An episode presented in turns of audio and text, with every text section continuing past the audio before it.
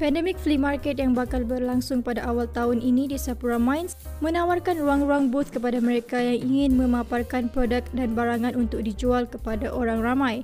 Sekiranya anda berminat untuk menjual produk menarik maupun ingin mendalami idea-idea kreatif usahawan tempatan, daftar di ruangan kontak us di sapuraproperty.com.my sapura p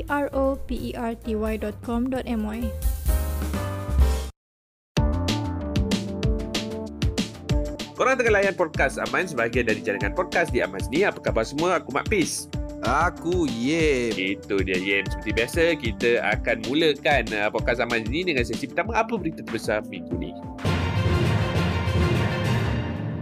Okey, untuk kali ini uh, ada satu laporan uh, anda boleh lihat sendiri di uh, Amans. Uh, TNB dan Plus telah uh, mengumumkan kerjasama untuk bina kemudahan infrastruktur pengecasan kenderaan elektrik di Lebuh Raya.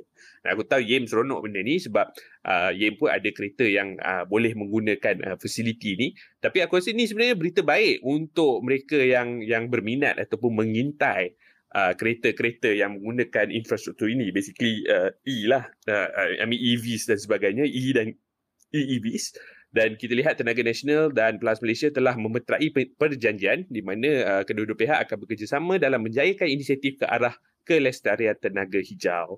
Dan of course uh, perjanjian ini melibatkan uh, uh, infrastruktur ataupun fasiliti di Lebuh Raya Utara Selatan which we all know uh, I think majority of the volume in Semenanjung eh, kereta-kereta di Semenanjung menggunakan uh, Lebuh Raya Utara Selatan. Tapi uh, of course uh, we we don't know how many and how will this work but you know uh, ada start lah at least this is a start I, memang macam tu sebab masa aku temu ramah um, CEO Volvo sebab soalan aku mudah aja untuk dia uh, Volvo banyak kereta sekarang yang hmm. ada EV hmm. um, in fact uh, uh, hari Selasa kemarin dia lancarkan um, XC40 full EV hmm. dan um, uh, kereta tu memang dah ada dah di pasaran di Eropah tetapi hanya sampai dekat Malaysia pada Selasa kemarin. Mm. So this is their latest full EV uh, lineup and there's more because there's C40 uh, full EV and then of course all the cars that they have S60, S90, XC60, XC90 itu semua dah ada hybrid version yang ada maybe 30 kilometers or 35 kilometers worth of range of electric uh, only mm. vehicle. My question to him is which one comes first? Mm. The the EV car ataupun the infrastructure. Hmm. Dia kata for them daripada segi centric customer centric hmm. For them they don't care about the infrastructure. Why? Because I'm talking about Volvo eh. They are targeting C-suite. Hmm. Okay? Yeah. So C-suite their homes ataupun apartments dan already juga equipped. their offices already equipped. And if you if you are a boss and you use Volvo, 90% of your time, you're going to be using it at these two places home and office, home and office. Maybe you have uh, another another destination, nak holiday ke dekat Penang yeah. ke ke apa ke. Okay, you might, because ada hybrid, so you might not have the EV facility. That is an outside uh, environment and that is outside of your daily uh, situation. So, kalau kau pakai kereta Volvo yang hybrid ni, hmm. 100%, maybe 5 to 10% at most engkau akan pakai situasi di mana engkau tak ada uh, EV charger. Yeah. Okay? So that is his answer. Which I completely understand and accept. I yeah. completely understand and I can see the viewpoint. Yeah. Tapi kalau kau tengok daripada segi manufacturing, macam aku cakap itu hari dekat podcast kita entah berapa episod lepas, yeah. CNET, CNET, which is a publication like Aman's, like us, yeah. yang cover tech, for the first time they're covering cars. Why? Because to them, the new cars of today are no longer Fossil vehicles. Fuels. They are they are software on wheels. And that's why they're covering it. Ada satu video yang dikeluarkan oleh CNET sangat best. Kereta-kereta yang tu. akan kau oh, tak jumpa nanti aku kau boleh cakap kau boleh ah. cakap lah. Dia the, all the cars, all the EV cars that are going to be launched in 2022. This will be the most voluminous, voluminous amount of car companies that will come out with EV. Minggu lepas Hyundai lancarkan Ioniq 5. Sebelum tu ada lagi satu uh, pengeluar yang uh, lancarkan full EV. Minggu ni Volvo. Okay, and then of course we're going to see a lot more EVs coming in from BMW, which is the iX, uh, sorry, iX, sorry, i4 and X, iX4, iX3. Alright, they're all going to be either hybrid or full EVs. So there's going to be a lot more, bro. Tu belum lagi Mercedes dan sebagainya. Alright, and then when you talk about kereta-kereta marhai ni yang between maybe 60,000 to 150,000, the selection might not be a lot more, but there are selections. There are. Okay? And and macam macam uh, Leaf daripada Nissan dan sebagainya. It, the the demand is there. People are now buying EVs. So I, a lot of pointers, a, a lot of, of, of points has to be given to both Plus and TNB when they want to lancarkan the EV chargers. I really, really enjoy this kind of news because you cannot expect the government to make policies anymore because the government is clearly not interested in developing policies and dasar-dasar yang clearly. membangunkan negara. That's clear. Itu Leave bukan tuduhan. Ini namanya fakta. Leave to market forces lah. Because they will know. Ini fakta. Bukan aku, oh ini sentimen, pandangan. Tidak. Ini fakta. Okay. Sebab kerajaan tak ada dasar berkenaan dengan EV di Malaysia. Tak ada. Zero. Kalau kau cakap apa, the National Automotive Policy, no. No. That's not it. You're not talking about EVs in the National Automotive I mean, Policy of I mean, if you have like, no. kita kerajaan mengutamakan pembangunan. How? Why? When? How much? Tak ada. What? Memang. Tak ada. That's why macam kau cakap tadi, you gotta leave it to the market forces. And the market forces here says that there's going to be a need for EV chargers dekat highways. Get it done. Alright. Now the next thing that we, need to think about is petrol stations dekat mm. Malaysia ni. I'm sure there's a fast charger opportunity here from a type 2 charger dekat, you know. USB-C. Yeah, but but I did speak to I did speak to uh um because it's closed door so aku nak mask sikit um uh, uh downstream petroleum distributor okay basically they are they have a lot of petrol stations uh-huh. I asked the CEO why not you guys start the EV charger uh-huh. simple question tell me I don't know you you are in this industry uh-huh. I'm a stupid journalist I don't yeah. know anything right fuck yeah, tell me right dia kata okay the answer is very simple. It's obvious to us, but clearly it's not obvious to you. It's obvious to us. The obvious reason is this, Ibrahim dia kata. There's no space.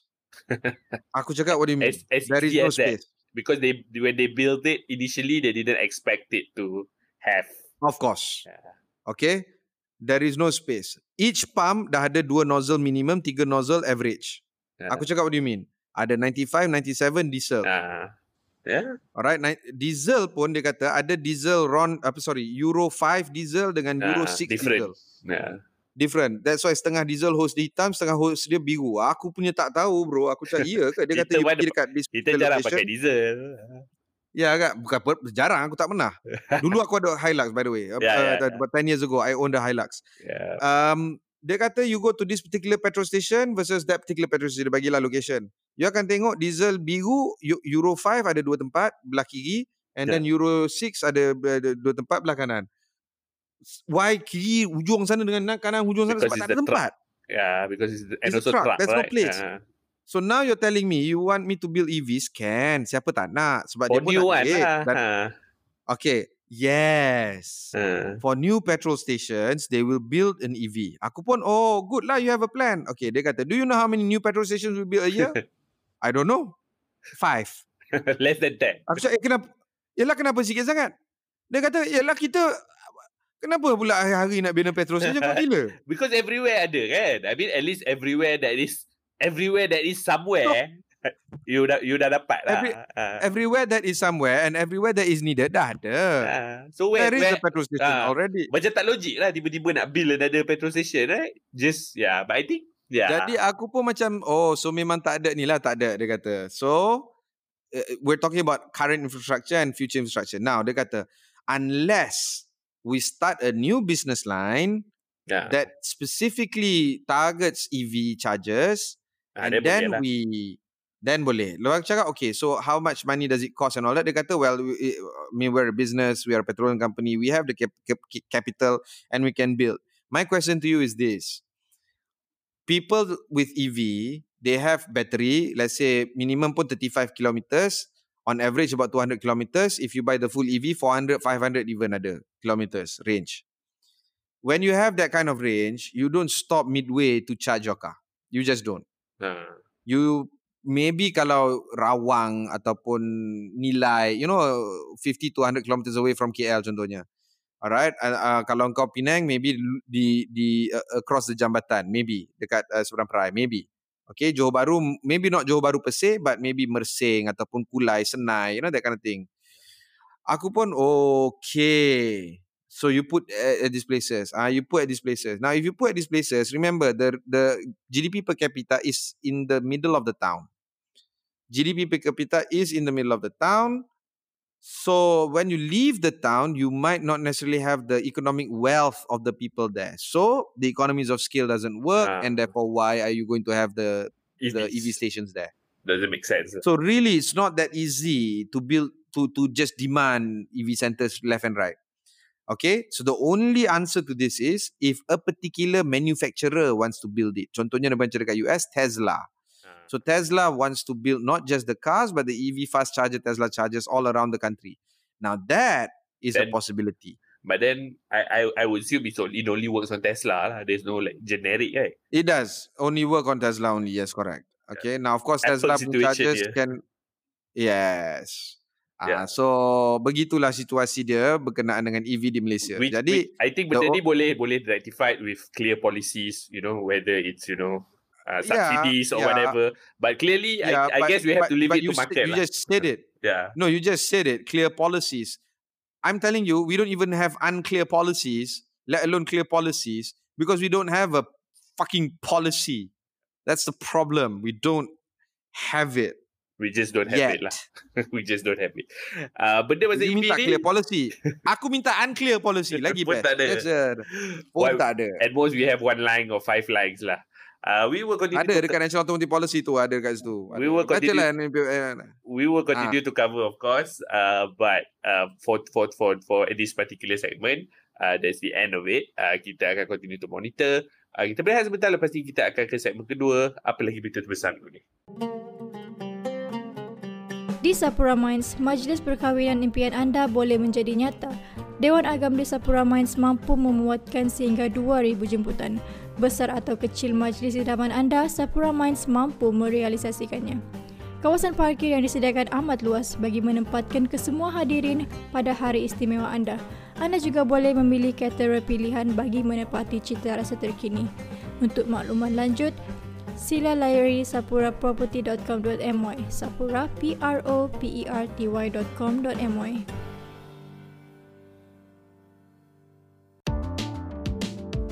Okey, kembali ke podcast Aman bersama aku Mak Fiz dan juga Yem. Ini adalah segmen kedua. Apa lagi berita terbesar minggu ni? Okey, kita akan bercakap tentang TikTok dan kalau kita lihat uh, laporan oleh South China Morning Post, uh, TikTok sebenarnya I know I have been lining up initiatives after, after initiatives but, but this particular laporan merujuk kepada uh, their particular launching of the global music distribution platform for artists uh, dan if if basically dalam dalam this particular uh, initiative or platform if their music is used for any form of advertising or in TikTok, TikTok videos artis tersebut akan mendapat 100% of royalties in the first year. Uh, and after which lepas tahun pertama uh, rate tersebut drop to 90% so so basically 10% uh, reduction. Dan uh, kita tahu in 2020 ByteDance uh, which basically uh, you know manages TikTok and owns TikTok dan sebagainya have launched their first stand-alone music streaming app Reso in in market sebenarnya Indonesia, India and Brazil and apparently Reso is not available here. Uh, but aku rasa uh, I mean it's only a matter of time lah. Uh, and but aku rasa uh, right now with this particular uh, platform aku rasa TikTok has just has just I think like injected. I mean, shot in the arm lah, definitely, right? Uh, because everyone would uh, want. Ini nama be, dia booster shot. Ah, uh, everyone or, or, or rather every music musician would want to be on TikTok lah. Because.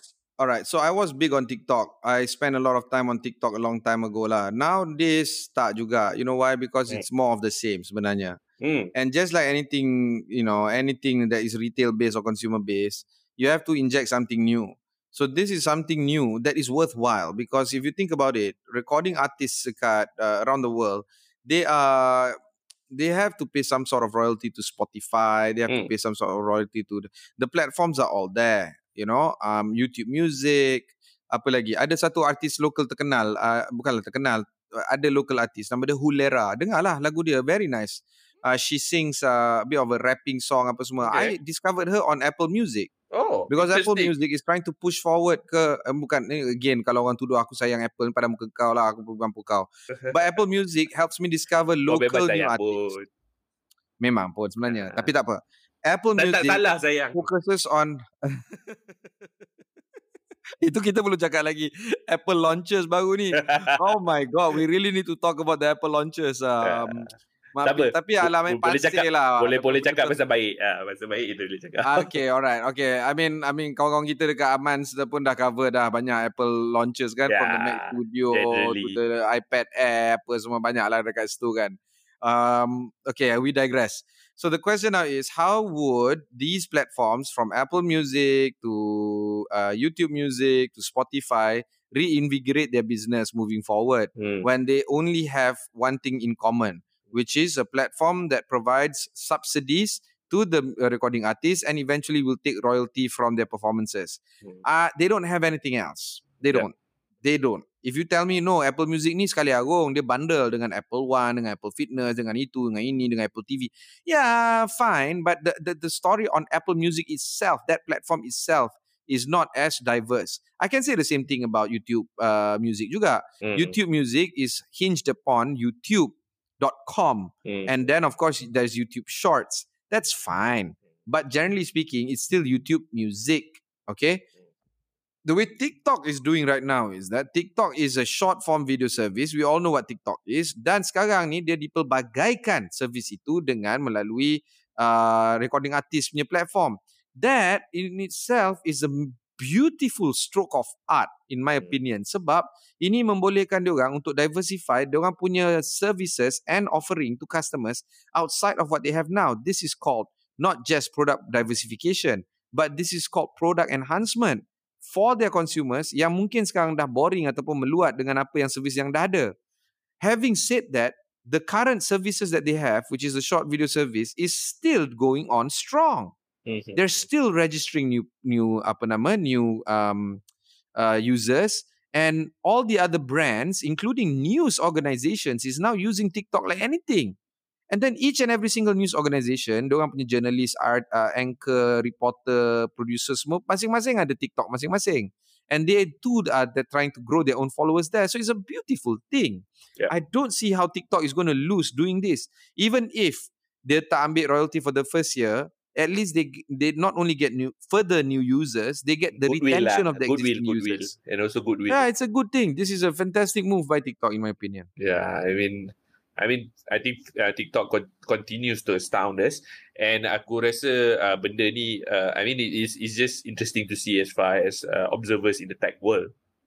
Dan uh, on that note, kita akan continue to uh, monitor, uh, and of course, uh, kita berehat sebentar. Lepas ni kita akan segmen seterusnya, segmen teman Amans. Amans Media adalah peneraju kandungan dunia IT dalam bahasa Malaysia. Kami memberi tumpuan terhadap perkembangan dunia IT di dalam dan di luar negara.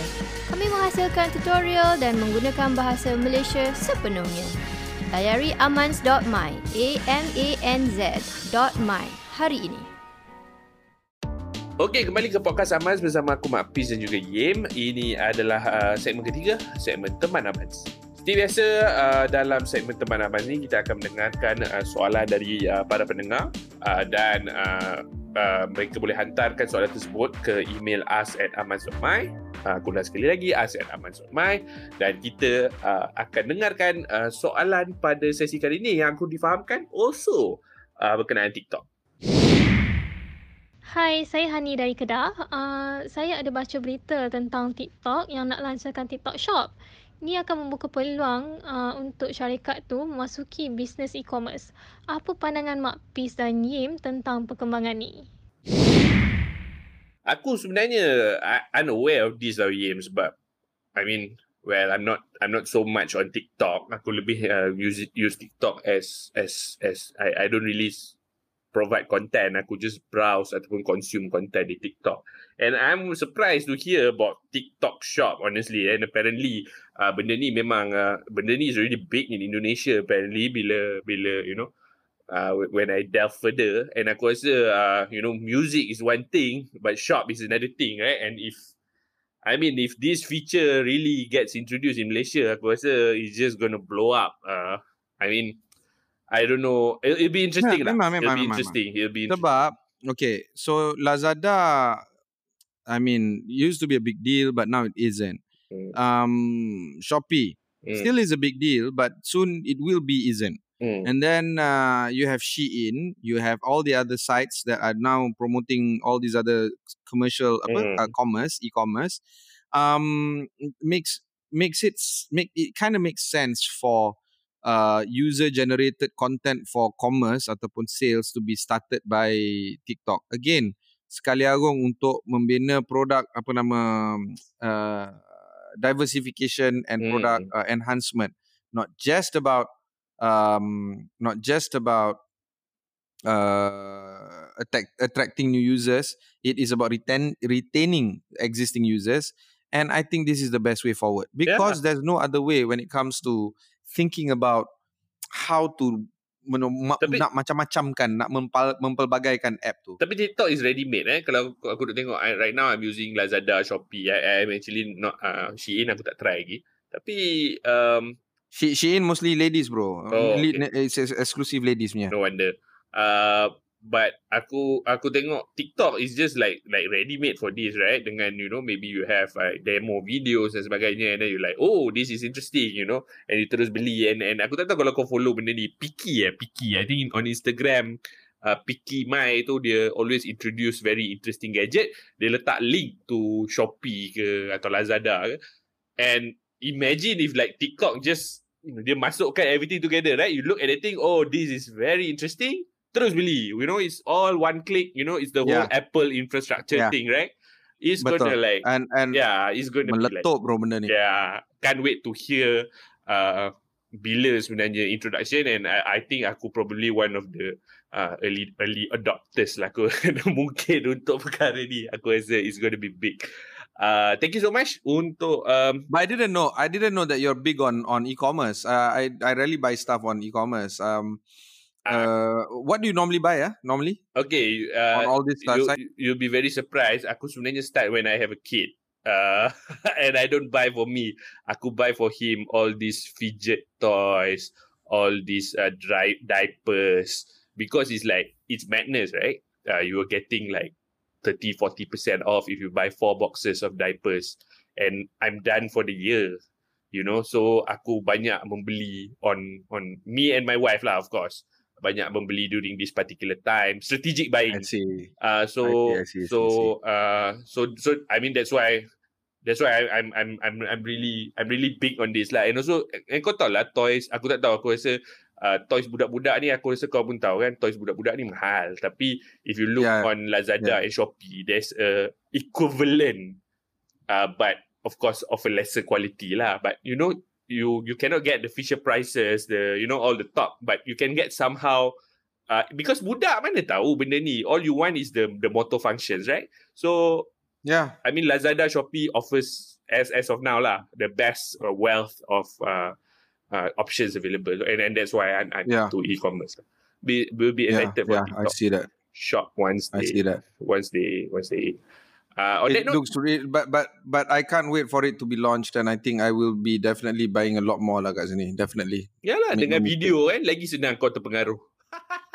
yeah, tak, because macam kau cakap sebab okay by the way kalau orang tak tahu uh. I think ramai tahulah so uh. bila kau uh, ada Instagram dan kau promote something and then the link is there it's actually um, a merchant link uh, uh, uh, associated to the person and therefore you get commission from the sale if you use that link uh. that's for sure right uh. but there is a link macam kau cakap lah it's uh. one step more uh. All right. Yeah, yeah, This is straightforward to you. There's no um uh third party tak ada lah. Tak ada. Uh, Everything is one app. Fantastic. Yeah, I, I tell you, it's great. I think it'll be very interesting lah. Dengan TikTok lah. TikTok is always fun, right? Uh, be very excited. Hopefully it's this year. Uh, hopefully it's the second half of the year uh, you know, or before the second half of the year, maybe after Raya or something, uh, we'll be we'll be excited to see the feature. Thank you so much untuk soalan teman Amal sekali ini. Kita berehat sebentar, lepas ni kita akan ke segmen ramalan atau Zoom. Kopi. Nadi penggerak dunia moden hari ini. Kopi yang enak dan berkualiti menjadi pasangan sesuai bagi mana-mana majlis sosial maupun formal. Blue Dome Coffee menyajikan kopi Ramon khas dari biji kopi yang premium disediakan dengan rapi oleh barista-barista handalan bagi memastikan setiap hirupan istimewa tanpa bandingan. Kunjungi Instagram ataupun Facebook at Blue Dome Coffee untuk maklumat lanjut. Cari kami di at Blue Dome Coffee hari ini.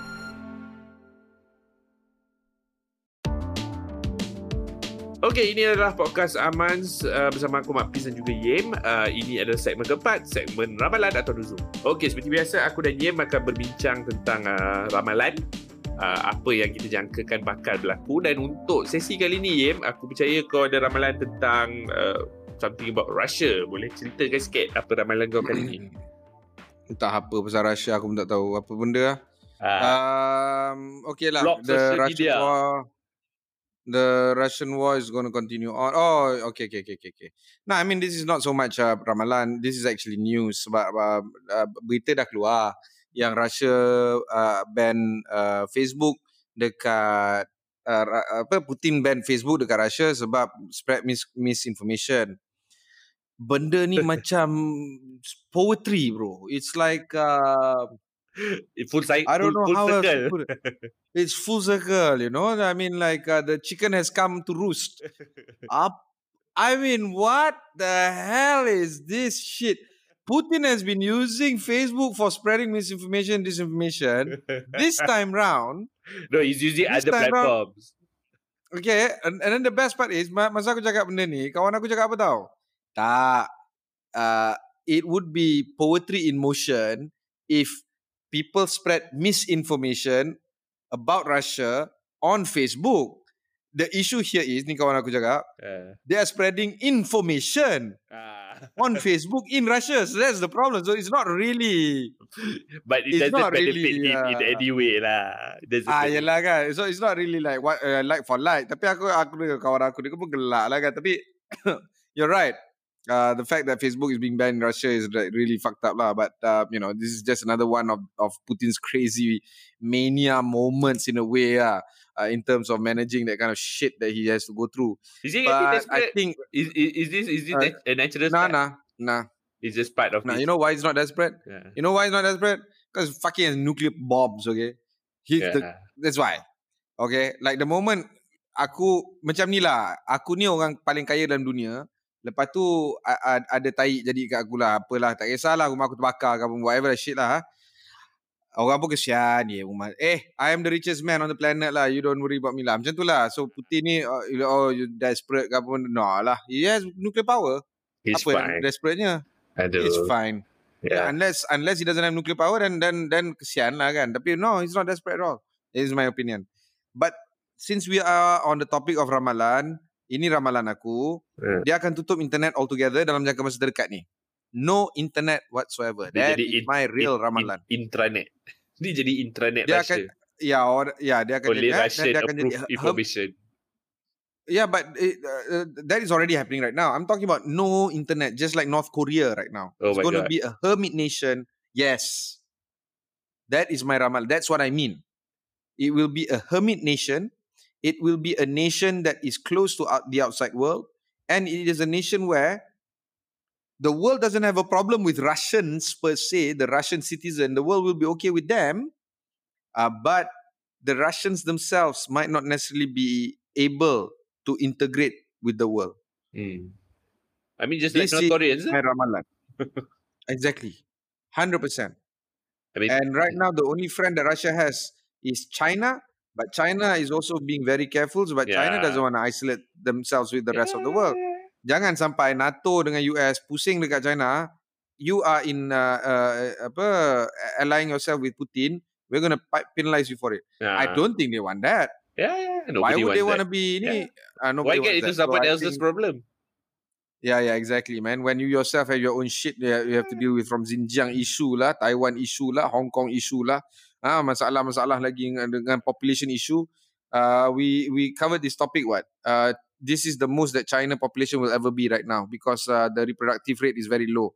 Um, eight people will only have four people. Four, uh, eight eight grandparents will only have four parents. Four parents will only have two uh, kids yeah. and those two kids will only have one child. So their population is decreasing and, and they have their own issues to deal with. So I I don't think they want to take on Russia as one of their problems right now. Yeah, yeah. So yes, it's going to be a hermit nation. Russia akan tutup internet buat sementara waktu dalam jangka masa terdekat. Ini very, aku punya ramalan. Very, very interesting observation and we will see it come to fruition. Hopefully not, but you know, the, from the way the trajectory is, it is looking that way. Uh, kita berehat sebentar, lepas ini kita akan ke segmen terakhir, segmen baik bro. Amans Media adalah peneraju kandungan dunia IT dalam bahasa Malaysia. Kami memberi tumpuan terhadap perkembangan dunia IT di dalam dan di luar negara. Kami menghasilkan tutorial dan menggunakan bahasa Malaysia sepenuhnya. Layari amans.my, A-M-A-N-Z.my hari ini. Ini adalah podcast Amans. Aku adalah Mak Peace dan bersama aku adalah Yim. Uh, ini seperti biasa, segmen terakhir, segmen baik buruk. Seperti biasa, aku dan Yim akan sembang tentang apa yang baik dan buruk untuk kami uh, bagi sesi kali ini. Mungkin aku mulakan dengan Yim. Apa yang baik dan buruk untuk kau uh, pada kali ini? Um, pada aku, baik adalah uh, vaksinasi uh, Malaysia. Yeah. Um, sebab uh, booster dah uh, mencecah uh, very high number right now, which is over 66%. Maknanya every two in three adults dah dapat booster. However, um, people are still there are still people that are not being boosted. Um, hmm. If you remember episode uh, lepas, aku ada bilang pasal aku pergi rumah uh, makcik dengan pakcik aku. Uh-huh. I, I found it surprising. They they are not being boosted yet. Not because of the ni the oh.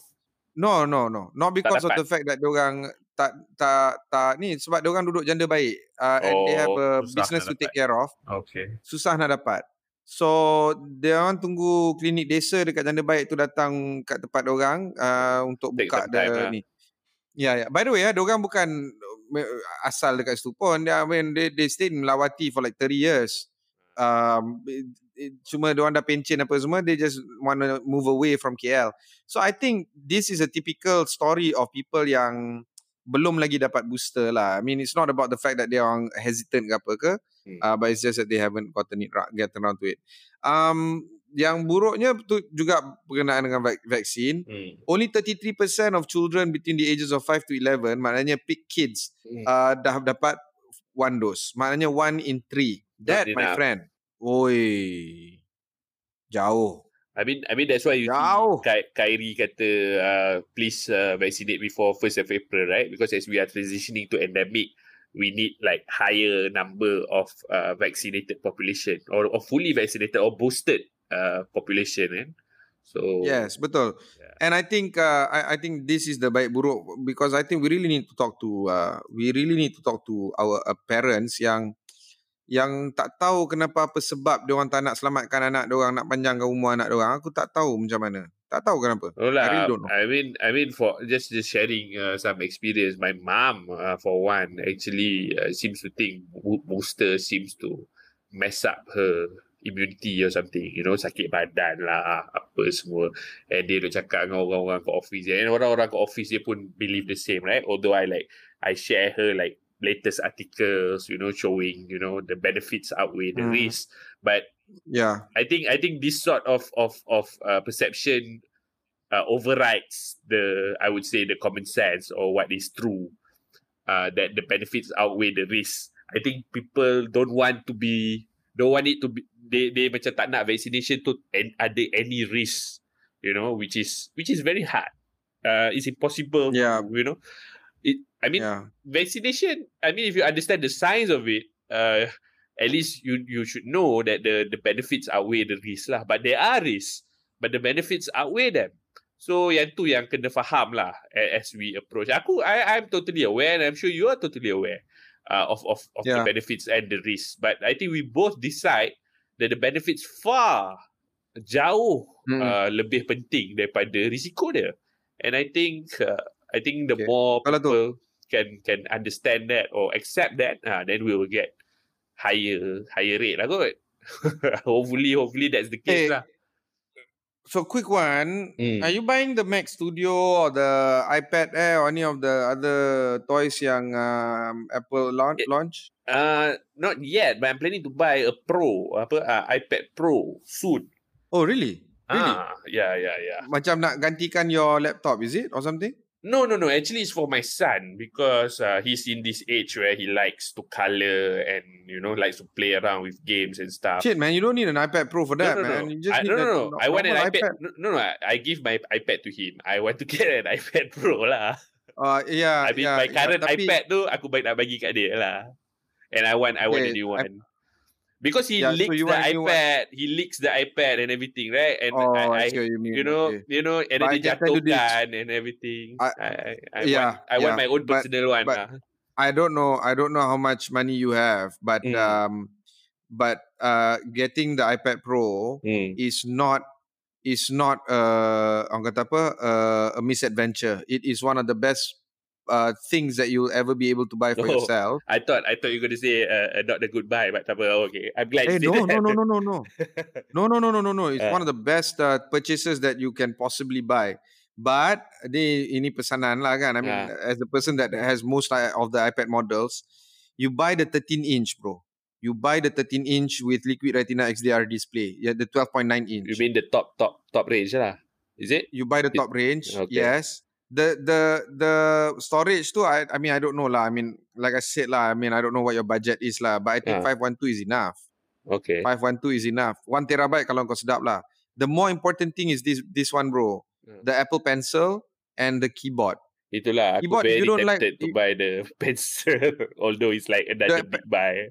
okay uh, but but, but the, the the the keyboard the keyboard is nice to have but it will be very good if you have it okay But the pencil is critical critical for your ipad Ha. it's not even a a, a nice to have uh Ha? it Okay. is a it is a key thing you will not enjoy your ipad if you do not have your pencil Okay. so but your note taking your note taking your signing of pdf your uh, uh apa nama um because there's uh, there's a few apps yang penting. Macam notability i think you bayar sekali je i think 10 10 US dollars ke 8 US dollars. You bayar sekali je. Notability tu ya Allah such a powerful writing app. Okay i'm promoting notability uh, but I, i'm sure kalau yang mendengar ni kalau ada other writing apps yang yang you know you, you memang minat ke apa ke okay no problem. But the notability won't won't you won't be able to enjoy if you don't have the pencil you just Oh. won't enjoy. It ah lain semua is your noise. All this ipad cover ke apa ke they're all noise.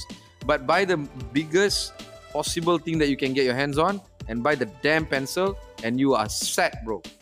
Aku you are set. Ah i mean like i said lah i don't know what your budget is lah. Tapi untuk aku aku nak beli Hmm. aku nak beli Mac Studio lah bro. Let let let's Geram, let, sial. Let's take this conversation offline. oh yeah betul thank you, betul, betul. thank Okay, you okay, so okay, much. fine, fine, fine, Thank you thank you so much uh, kerana bersama kami pada sesi podcast Abang kali ini. Seperti biasa, apa-apa boleh emailkan ke asyik.rahman.my. Aku dan Jim sangat mengalung-alungkannya. Uh, kita of course bertemu lagi insya-Allah di sesi yang akan datang. Pandemic Flea Market yang bakal berlangsung pada awal tahun ini di Sapura Mines menawarkan ruang-ruang booth kepada mereka yang ingin memaparkan produk dan barangan untuk dijual kepada orang ramai.